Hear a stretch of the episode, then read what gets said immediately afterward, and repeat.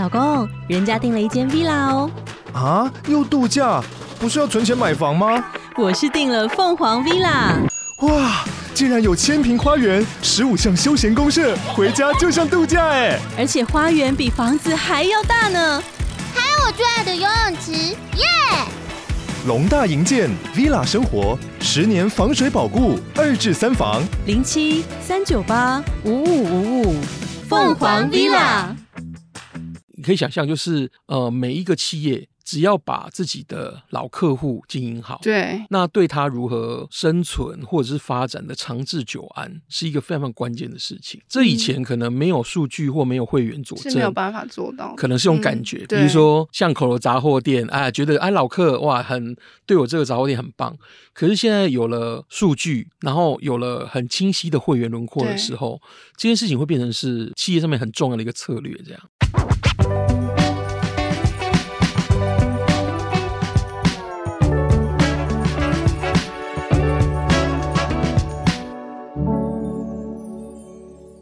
在设计里看生活，在生活里找设计。Hello，各位设计关键字的听众朋友们，大家好，我是易行，欢迎大家收听设计新商业 Decide Biz 焦点人物单元。不知道大家对于发票怪兽这个 App 有没有印象呢？这款 App 在一年之内吸引了超过百万的下载量。今天我们邀请了打造发票怪兽 App 的团队春树科技执行长林义成 Max 来到现场，跟我们聊一聊透过数据驱动，结合数位科技工具跟创意思维，如何为品牌打造成功的数位行销专案。欢迎 Max。Hello，我是 Max，我是春树的共同创办人。那春树其实已经从二零零九年创立到现在，也接近十多年的时间了。那这间公司呢，肯定也是经历过非常多不同的转换啊，商业模式的服务的转型等等。那能不能请 Max 跟我们分享这十多年来公司的发展，曾经经历过哪一些阶段性的改变？哇，这个问题真的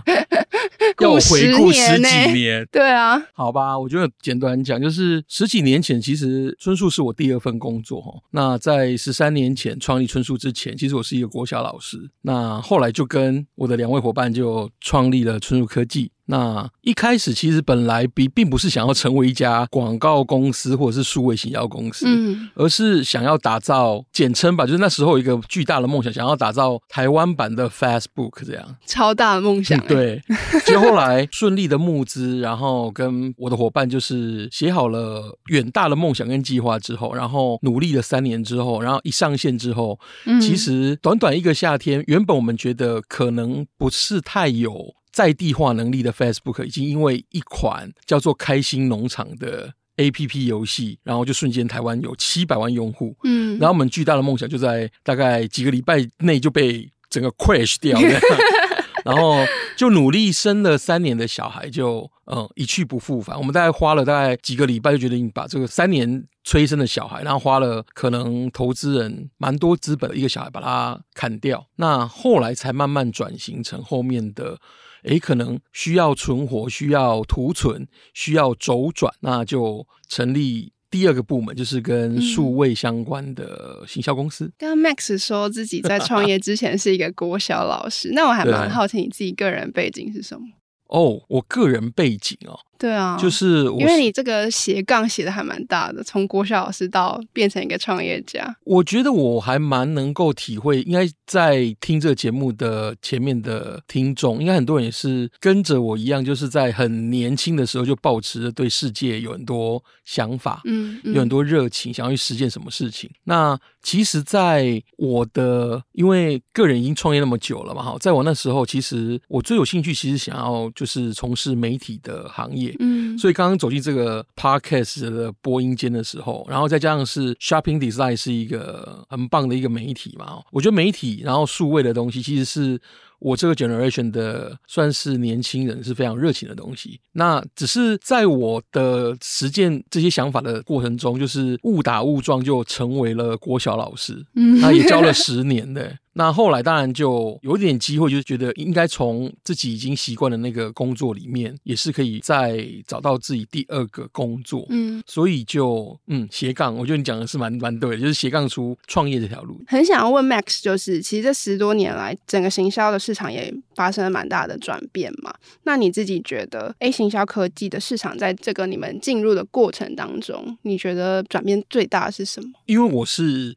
一九九零年代末期，嗯、就是真真正的有在从事跟数位相关的一些工作。那其实我觉得应该是还蛮完整历练过，从没有网络，然后到 Web 一点零，然后到二点零，然后到现在三点零，三点零，对对。所以就是这可能两个 decade 的那些行销的工具，其实还蛮有蛮大的变化。嗯嗯，比如说从早期的可能是展示型，我我还记得那时候的雅虎的头版的封面，可能是价值好多钱，嗯，然后才能去做投放广告。对，然后到后来可能诶开始越来越多人在乎的是数位上面一些互动啊，engagement 的一些 campaign。嗯，那到可能是在这个 decade 比较，比如说二零一零年。那时候，社交网站或者是其他地方有很多红利流量。那到可能二零一五年左右，可能主要的主轴红利流量开始消失嘛。嗯，那可能就变成说怎么做好广告优化。对，那到。可能这一两年比较显学的就是网红啊、KOL 啊，甚至现在我们要谈的就是数据或者是 MarTech。嗯，如何用科技的方式，然后在每一个不同品牌的流量池里面，也可以找到自己对能够做行销或存活的一些能量。所以我觉得这些年来其实数位的变化其实蛮多的，然后每年的显学也是。更迭蛮多的，嗯嗯，其实我觉得就是刚刚 Max 提到，可能到了现在这个时间点，数据的分析或是会员机制的重要性，全部来自也许企业在经营品牌，或是品牌在做行销的过程当中，其实分众化需求变得越来越重要嘛，所以我们才会需要知道更多用户的轮廓，或者是去经营会员等等的。也想要问 Max 说，就你自己的观察，数据跟会员系统在现在这个时空背景下，它越来越重要原因是什么？以及数据它如何协助商业的创新跟去进行决策这件事情，我觉得就是每次被问到这个我觉得略显专业的问题的时候，我都觉得其实它的层次其实还蛮多层的。嗯嗯嗯，其实比较大的背景因素应该是我刚刚提到，就是红利流量的消失。对。然后，甚至现在很多就是原本寄住在其他那些大平台手上的那些，不管是用户的流量、用户的资料，其实现在慢慢的都因为 cookieless 的一些政策啦，或者是一些其他的因素，对，而慢慢的这些品牌端其实越来越难去再获得原本有那些流量嘛。对，那我觉得这个是一个蛮大的背景因素。再来第二个啊，其实应该是有在。好好耕耘自己的会员，或者是耕耘自己的，算是打造自己品牌的一个企业主来讲哦，会常常发现一个很有趣的现象，就是比如说我现在分析的这个数据是，我大概是两三个礼拜哦，就是透过我们家发票怪兽的资料库看到的哈。那目前其实怪兽，呃，刚刚主持人讲说，就是一年大概有百万人的下载嘛。嗯、那现在我们大概已经度过了第三个年头，现在大概有四百多万的下载。嗯、那我们从比较大的资料上看到的是，比如说像绿茶好了，你应该很难想象，就是我把目前超商上面的绿茶的品类把它抓出来，然后用比较以百万为单位的资料库来看的时候，就竟然发现，原来绿茶很常买，比如说一周会买一次，一个月会买两次，像这样子比较常买的忠诚客户，他可能是占所有绿茶的购买者里面，可能。Maybe 百分之二十八到三十，嗯，但是他们对绿茶这个产业的营收的贡献是超过八成以上，嗯，所以你可以想象，就是呃，每一个企业。只要把自己的老客户经营好，对，那对他如何生存或者是发展的长治久安，是一个非常非常关键的事情。这以前可能没有数据或没有会员佐证，是没有办法做到。可能是用感觉，嗯、比如说巷口的杂货店，哎，觉得哎老客哇很对我这个杂货店很棒。可是现在有了数据，然后有了很清晰的会员轮廓的时候，这件事情会变成是企业上面很重要的一个策略。这样，嗯，就是你其实找到这两三层的忠诚用户，其实你就巩固了八成的营收。对，所以就这个变非常非常重要啊。那可不可以跟我们分享，就是透过数据分析进行的需求洞察，它是如何推动你们后续的可能不是比较创意的发想？有时候会觉得，如果从行销的想要改变消费者需求的那个历程来看哦，其实要做事情蛮多的。对。可能在一个品牌还没有知名度之前，可能是要广泛让大家有知名度。嗯嗯。那有知名度之后，可能中间有很多是需要做更深入的沟通，或者是更深一层的，比如说促购啦，或者是 upsell，或者是其他的老客养成的一些作为。嗯。可是，在 even 是要做在电视上面看到那些广告创意啊，我自己的 learning 都是，其实这十年来的变化其实非常多。嗯，也许现在很多广告人哈，或者是有很多可能在收听的听众，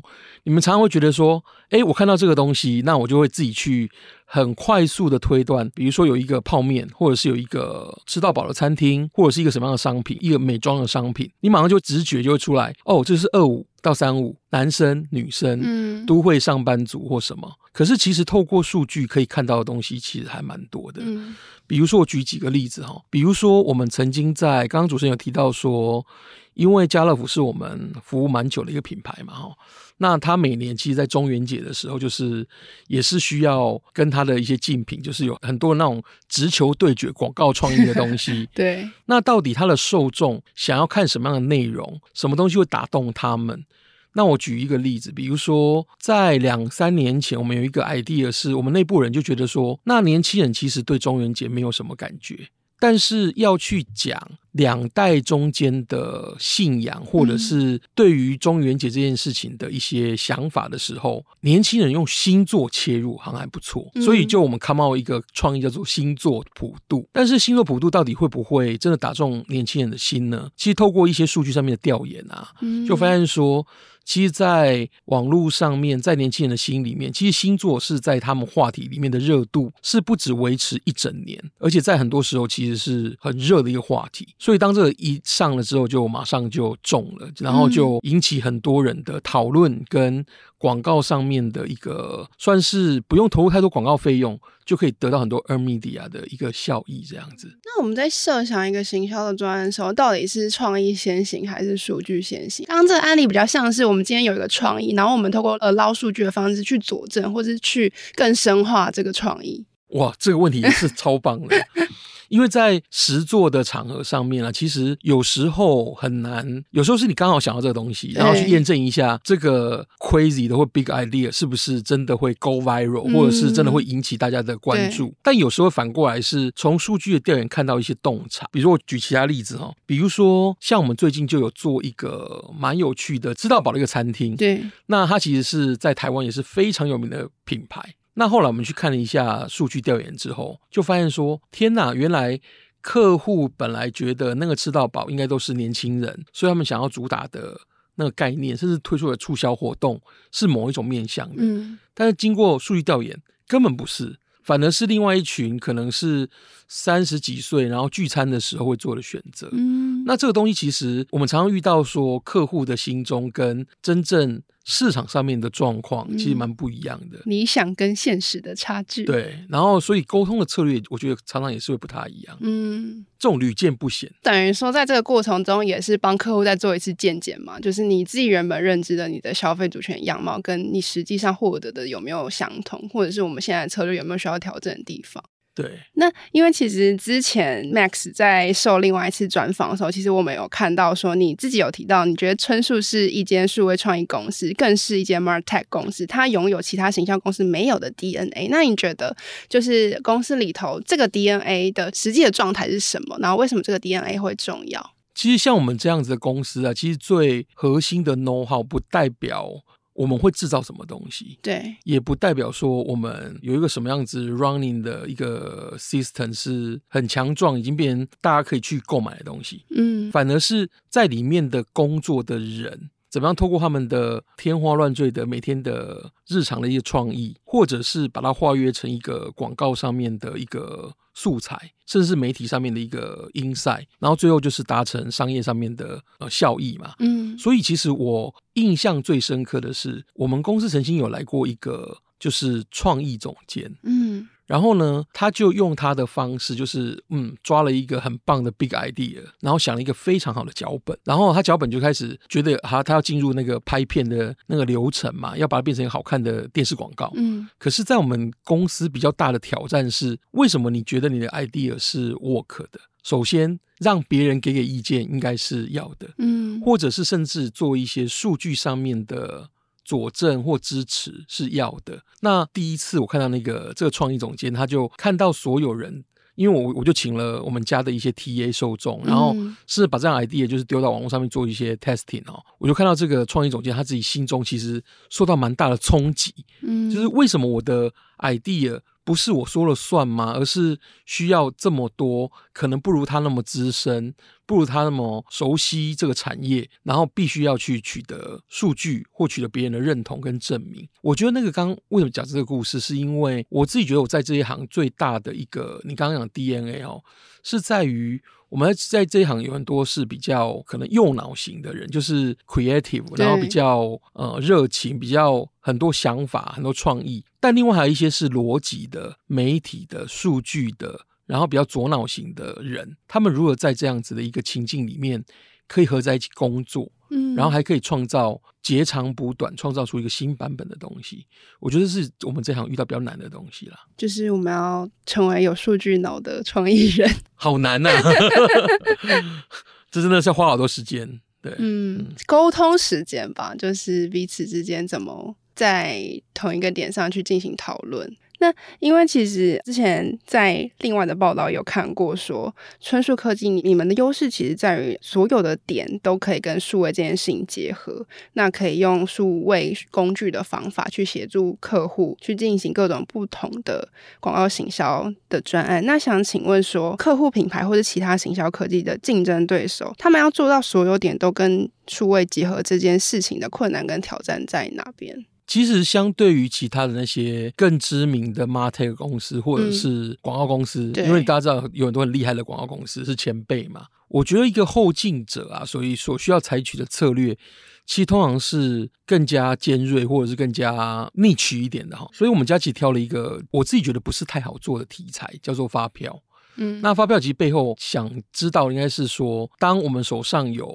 目前大概有大概两百多万的活跃的用户，他们每天都在扫发票。那他们累积了过去这三年半来，大概累积了十亿张发票的时候，那它这边一个超大型的，就是田野消费数据的调查。嗯、对。然后田野调查里面就是呃，如何去从里面找出帮助我们的东西。我觉得它最核心应该是这些东西其实是第一方的，嗯、而不是别人已经消化咀嚼，然后。第三方的数据，这可能是比较大的一个比较难以去突破的点啊。嗯，对。那因为其实现在品牌要导入行销科技，或是做到全方位的数位行销，它其实最重要的点是不是其实是它要先从获取资料或者是经营自己的会员这件事情开始。但其实您有会遇到说，哎，是不是有一些品牌在这个数据方面的经验？或者是资料是相对不足的，那你们怎么去协助这样子的品牌，他去做一些数位行销转案，或是实际的在广告行销这个方面进行数位转型？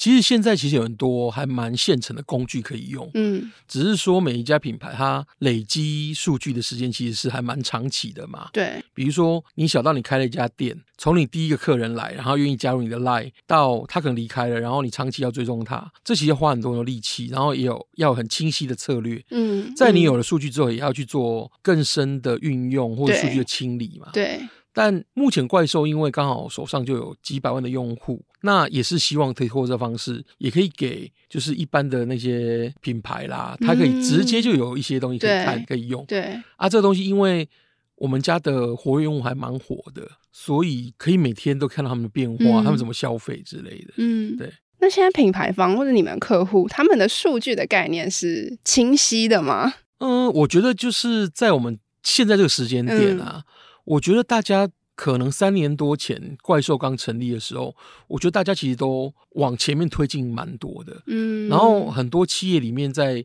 进行大大小小自己在商业上面的实验。对，在数位转型上面的实验，其实我觉得大家其实多少有点落差，但是我觉得大家应该都还蛮在乎，就是怎么运用这些数据，变成这个这几年的一个显学吧。嗯，因为刚刚其实提到蛮多发票怪兽这个 App 可以为就是春树以及为客户带来的一些诸多的好处嘛。那我还蛮想问，当初是为何决定会开发这款游戏化的工具？这也跟刚刚那讲的一样，就是。其实，在创业的过程啊，后来才读到一本书，叫做《金石创业》。嗯，那里面其实有一个用了很创业家打醒，应该蛮多人的，有一个字叫做“周转”。嗯，就是说你在布置或者是在设想你的事业的模式的过程中，有时候你的想法并不一定正确的，所以市场会教你很多面向啊，那些东西通常是很残酷的，就是你的。User 就是不喜欢你的东西，或者是他们对你的东西不满意。嗯、对。那在这个过程中，其实发票怪兽的成立也是因为我们的客户对我们不满意。比如说像家乐福，他们就就觉得，哎，你们家很厉害啊，很有梗，很会拍广告。那广告也其实得到很多网络上面的声量跟数据的支持。没错。可是他们 always 在问一个问题：我的营收跟你广告有没有关系？嗯，对，我们就跟他讲，你看你的店门口都已经大排长龙了，有关系啊。然后他想说，大排长龙，你怎么知道是跟你广告有关系？嗯，对。那我觉得这东西就是发票怪兽的起源嘛，就是假设我们有一堆发票数据，那知道取样数够多的时候，它其实可以连接到跟我们做行销广告的关系。怎么连接到？就比如说很有趣的一件事情哦，我们刚好在今年也做了一个。还算蛮有趣的广告，然后那广告的主体呢是阿汉，就是跟多元宇宙相关。嗯、但后来呢，就是引起了网络上面的一些，因为多元宇宙嘛，所以每个人看法一定不一样，嗯、所以后来造成了很多舆论上面不同的声音。要问的是，那这样像这样的广告，到底对营收有没有帮助？然后再来是在网络上面出现了好新闻、坏新闻，他们都是好新闻吗？他们跟营收的关系是什么？透过很多数据上面的链接，知道哇，原来像这样的东西，其实对营收的帮助是什么，或者是影响是什么？那这个也可以更加精准的去做商业上面的决策跟判断。这是一些有趣的，怎么讲？一直在发生在我们的工作现场的一些有趣的事情，这样。但是刚刚提到说，发票怪兽某种程度上是实际的去证明我们所做的这些广告专案，它是否在反映在营收上是具有成效的。但是他们两个之间其实上仍然没有直接的联系。其实有一些，不管是统计学上面的方法，嗯、方法或者是一些更加数位上面的方法。是可以把它扣连在一起，你可以知道是可以做出样本的，嗯，可以知道它相互关系是什么。我举一个很简单的例子啊，就是曾经在我们自己的，因为我很喜欢把怪兽目前的一个状况当做是一个我们自己内部的田野调查，嗯、也是一个行销的实验室。对，我们就是在这个小小的培养皿，可能这培养皿也不小，有可能有百万人的的受众。对，那我可以针对这样的受众，针对某一群投放跟看过广告。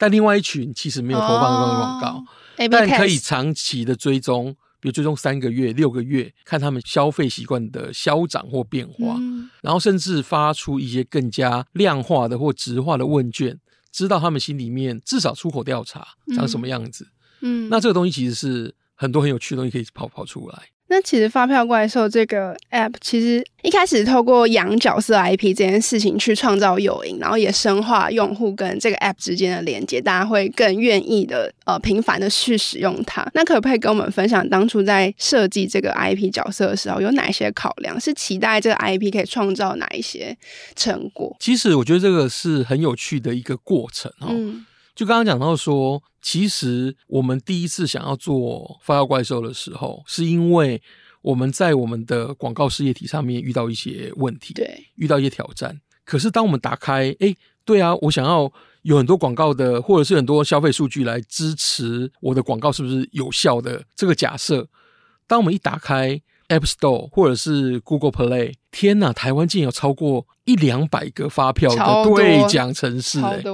所以就是你只是一个后进者，你是在做一件你在做别人在做的事情，啊，你怎么样去赢过其他对手？然后再加上说，其他对手有一些不乏是背后有一些可能银行或是更有力气的投资者在支持的一些商业的公司。嗯，后来我们选了就是两个面向切入，一个是 IP，就是用用养成游戏的方式。那另外一个其实是用假设刷，就是少发票，我们可以给他一些小点数。那到底哪一个比较有用？当然，你说这两个 idea 是怎么来的呢？其实是从我们自己内部，就是毕竟我们是一家创意公司嘛，所以就说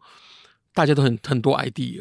我们大概跟我们自己内部的上百个员工募集了大概超过 七八十个不同 idea，然后把它分化，把它做很多有趣的。我们用了一些方法论啊，反正就后来就是筛出几个 idea，最后才经过。一样是一个比较可能不是那么严谨，但是可以抓到市场样貌的一些方法。嗯，很有趣，就是说后来发现养成怪兽跟 IP 这件事情，其实不止在使用者是否愿意使用这产品的那个新政上面，其实得到了蛮大的一一个支持。嗯，甚至有一个更有趣的数据哦，我们曾经有把两群不同的受众进行分割测试。假设他是因为被养怪兽这样事情打动，嗯，然后进来用这 app，跟他只是为了拿点数进来。哦，然后用这 app，这两者的，就是会员的存活程度啊，嗯，其实养怪兽的人，even 到他下载的 app 超过六个月后，都还有大概三成五的存活率，嗯，但是另外那个就是为了拿点数的，你说点数也可以持续累积啊，像 Light Point 或什么的，可是像这样的消费者，maybe 在四周或六周之后，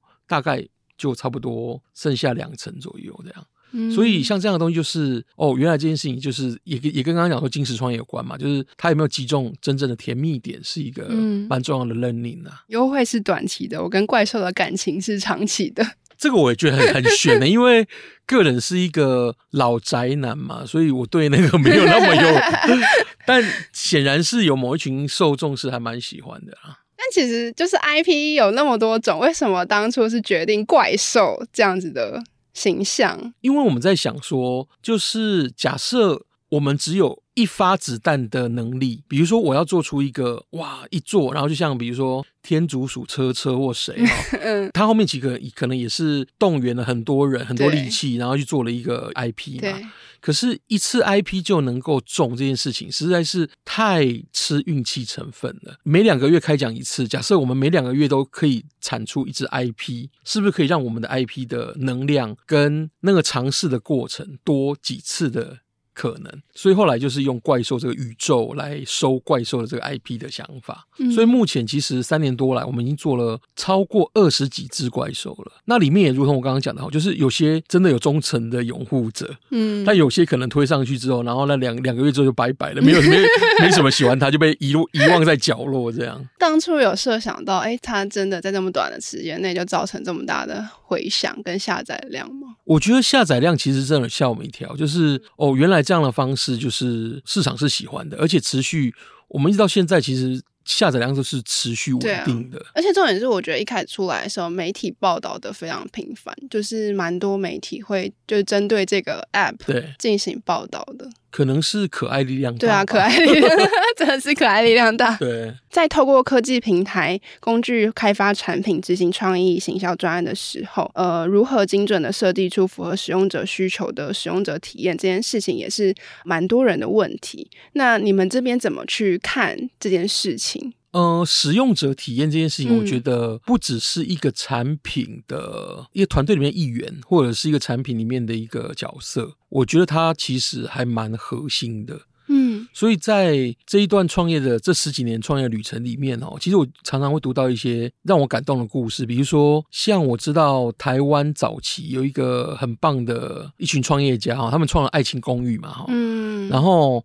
或者是像我读到对岸的腾讯啊，或者像雷军这样子的创业家，在他们很早期创业的时候，他们自己就是那个 U 叉的的那个设计者，先打，先打动自己。对，然后他们是花很多时间潜伏在自己的产品里面，嗯，然后不断使用，不断去 try and error，然后去调整那个就是那个使用者经验为什么喜欢不喜欢。我看到一个很有趣的。的那个就是说，他们甚至像那种就是爱情公寓，我记得他们还会自己假扮成女生，然后去上面去交友，然后知道说这个交友的过程到底遇到什么困难，然后那些其他的男生是怎么看这件事情。所以我觉得，其实这个题目我觉得很棒是，是其实我觉得使用者经验啊，它。不应该只是一个人或一个部门，而是每一个创业家很重要的一件事情。所以每一个创业家一定都是一个好的 PU，每一个创业家也必须是一个好的 U 差的推动者。嗯，因为我一直在想说，很多人可能很想要用一个流程化的方法，或是一种数据的判断方式去探究说，哎，我的使用者体验到底有没有做？但其实很多事情回过头来还是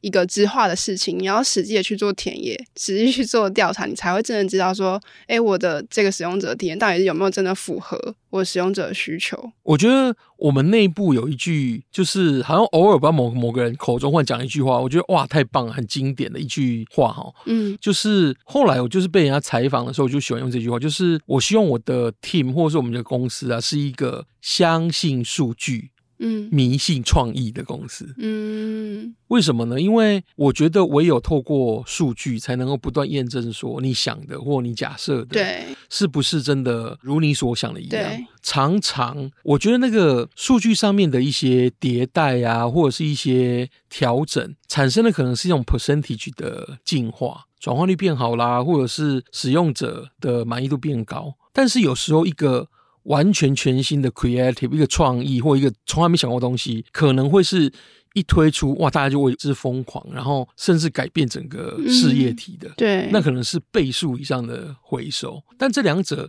怎么样让它可以在同一个空间里面被协作？怎么样可以被 try and error 被管理，然后被投入资源，然后去实践它？我觉得这是一个还蛮对每个创业家都是一个挑战的东西。嗯、对。那你觉得数据人跟创意人之间的协作，你碰到最困难的事情是什么？就是他们会互相抓头发骂对方，然后忽然在某一个过年就全部走光之类的。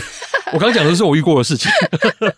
这么激烈？对，就是我觉得想要混合不同的 mindset 跟品种。嗯，然后又让在一起工作的人觉得开心啊，真的是我觉得是未来管理的一个很大的的学问哦。嗯，对，嗯，多元化人才在同一个空间、同一件事情上如何协作？对。那因为其实行销科技公司在接触不同的专案，包含创意的时候，其实设计在里面都扮演了不可或缺的角色嘛。像以春树科技来说，从角色 IP 的设计、动画设计，或者网络行销页面设计，包含刚刚使用者体验的设计，还有视觉设计等等，它其实都潜藏在各个不同的专案跟各个不同我们在执行的产品跟服务的里面。那您自己认为说，设计这件事情作为品牌与消费者之间沟通的桥梁跟印象，对于品牌或是对于商业行为或是行销来说，它的重要性在哪里？就回到刚刚讲的，就是说，我觉得那个设计的这个 mindset，嗯，或者这个 know how，其实是不应该只是某一个人或某一个部门的事情，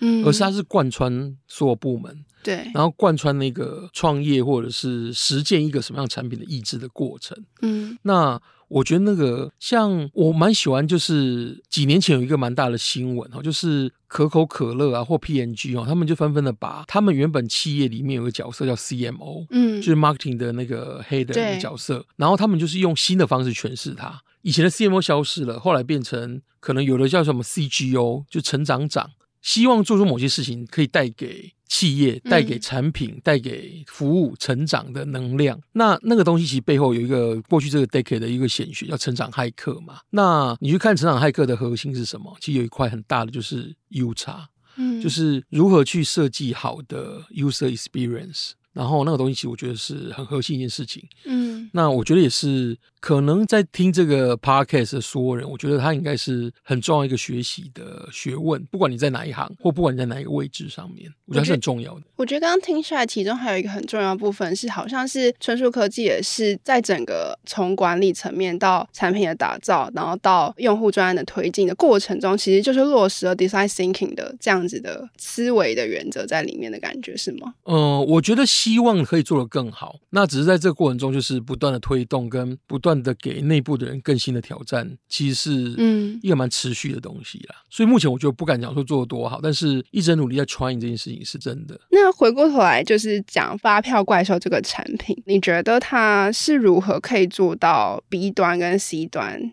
的相辅相成，因为他你刚刚有提到说，他其实面对 C 端的时候，他是一个我不管我是养怪兽，还是不管我是收集点数，或是兑换奖品，或者是他作为我的数位发票的一个承载工具，那都是对于 C 端用户的一个很直接的影响嘛。那 B 端的部分就是也刚如刚刚您提到的，就是可能对于很多客户来说，他可以透过这些数据去了解更多消费者行为，以至于他可以有一些呃更好的决策。那你觉得这个产品可以做到 C 端？端跟 B 端相辅相成的原因是什么？我觉得在一开始的情况里面，其实一个好的平台式的产品哦，因为说真的，就是我们公司从创业到现在已经走了十三年多了嘛。嗯，其实我们做了这是第四个产品。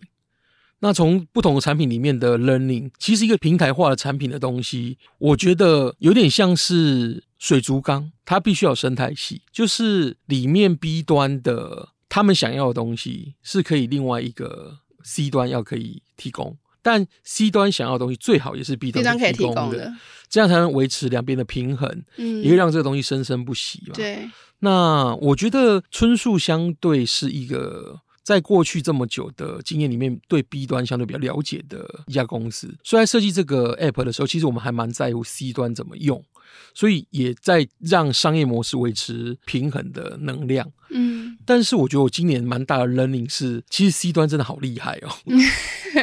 怎么说呢？说就是因为刚刚主持人在访问前有提到另外一个，就是我们今年有发了 NFT 嘛。对。那大家也知道说，好吧，现在是币圈真的是我 就是非常的惨状嘛，然后就是愁云惨雾嘛。对。可是 even 到今年的可能第三季，都有人跟我们讲说，哎呀，你们不要不要发这个东西，因为不会有人买的。那我们看一下台湾啊，就是发的 NFT 的企业或者是。也有一些就是新创的团队，他们要么就是发很小量公关，或发一个 VIP 的，对，发一个算是对 Web 三的一个宣示，对。否则呢，就是发低价，就不用钱，然后做一个就大家都可以领取的一个东西。那可是我们怪兽就是很，我觉得我们团队很很很有胆的，就是在这种情况之下，我们就发了一个可能售价要五六千块的东西。然后当然我们还做一些 try run 啊。那后来就是还蛮开心，就是我们发两档 NFT 在两个月内就有一档是比较呃 premium 的，是五六千块的啊，另外一个是比较低价的，就是可能希望大家都可以花个小钱就会拿到的。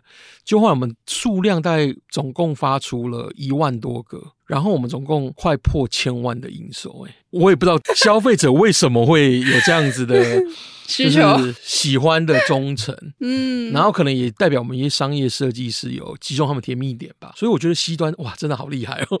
如果有人买发怪兽的 NFT 的人，我真的太感谢你们了，嗯，要马上这边做膜拜的动作。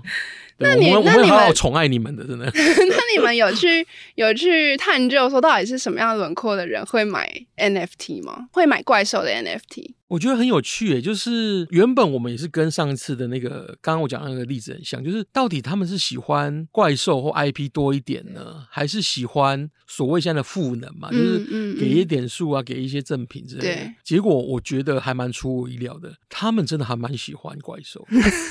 然后我们本来规划都赋能，那些赋能反而是在他们心中觉得哦好，这看起来不会赔钱啊，然后 OK 我就买这样。嗯，那后来有这样子的状况，甚至有一些使用者的后面的 feedback，甚至想要拿怪兽这个他买到 NFT 的图像去帮我们印 T 恤，然后去做一些，就是他们说他不会拿去卖，但是会做一些其他的。活动或或工作，就让我觉得说，哦，原来一个企业里面或者是一个品牌里面，其实铁粉是还蛮重要一件事情。就那个铁粉为什么认同你跟喜欢你，那他们为什么会跟另外可能百分之九十五趴、九十九趴的人做出完全不一样的选择？嗯，然后愿意在这个情况之下就是支持你，我觉得这其实给我上了蛮大一课的。基本上会买五六千块的那个版本，就真的是铁粉中的铁粉了，真的。所以后续我们就一直在想说，要怎么样把赋能给他们。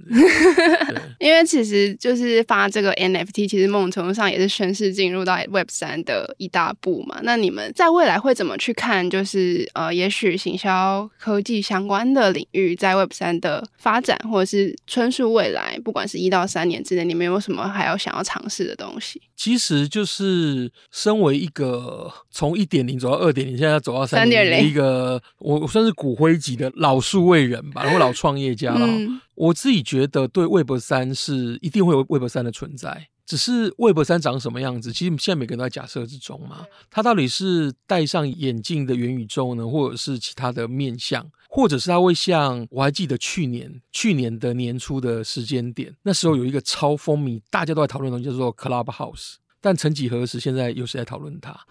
或者它是一个泡沫，但不知道 Web 三一定会来。但是那个样子可能会离我们现在想象的可能很像或很不像。但是我觉得这中间的过程哦，其实靠的还是有一群勇于冒险跟勇于去创造出新的可能性的人去推动出来的。我觉得怪兽或者是我们现在这群创业的伙伴会在这边贡献什么，或者是抓到什么，我不大确定。但是我觉得这是会是一个过瘾的过程。嗯，对，这个是我觉得是是还蛮值得大家，就是现在这个时代还蛮蛮美好的，不是吗？嗯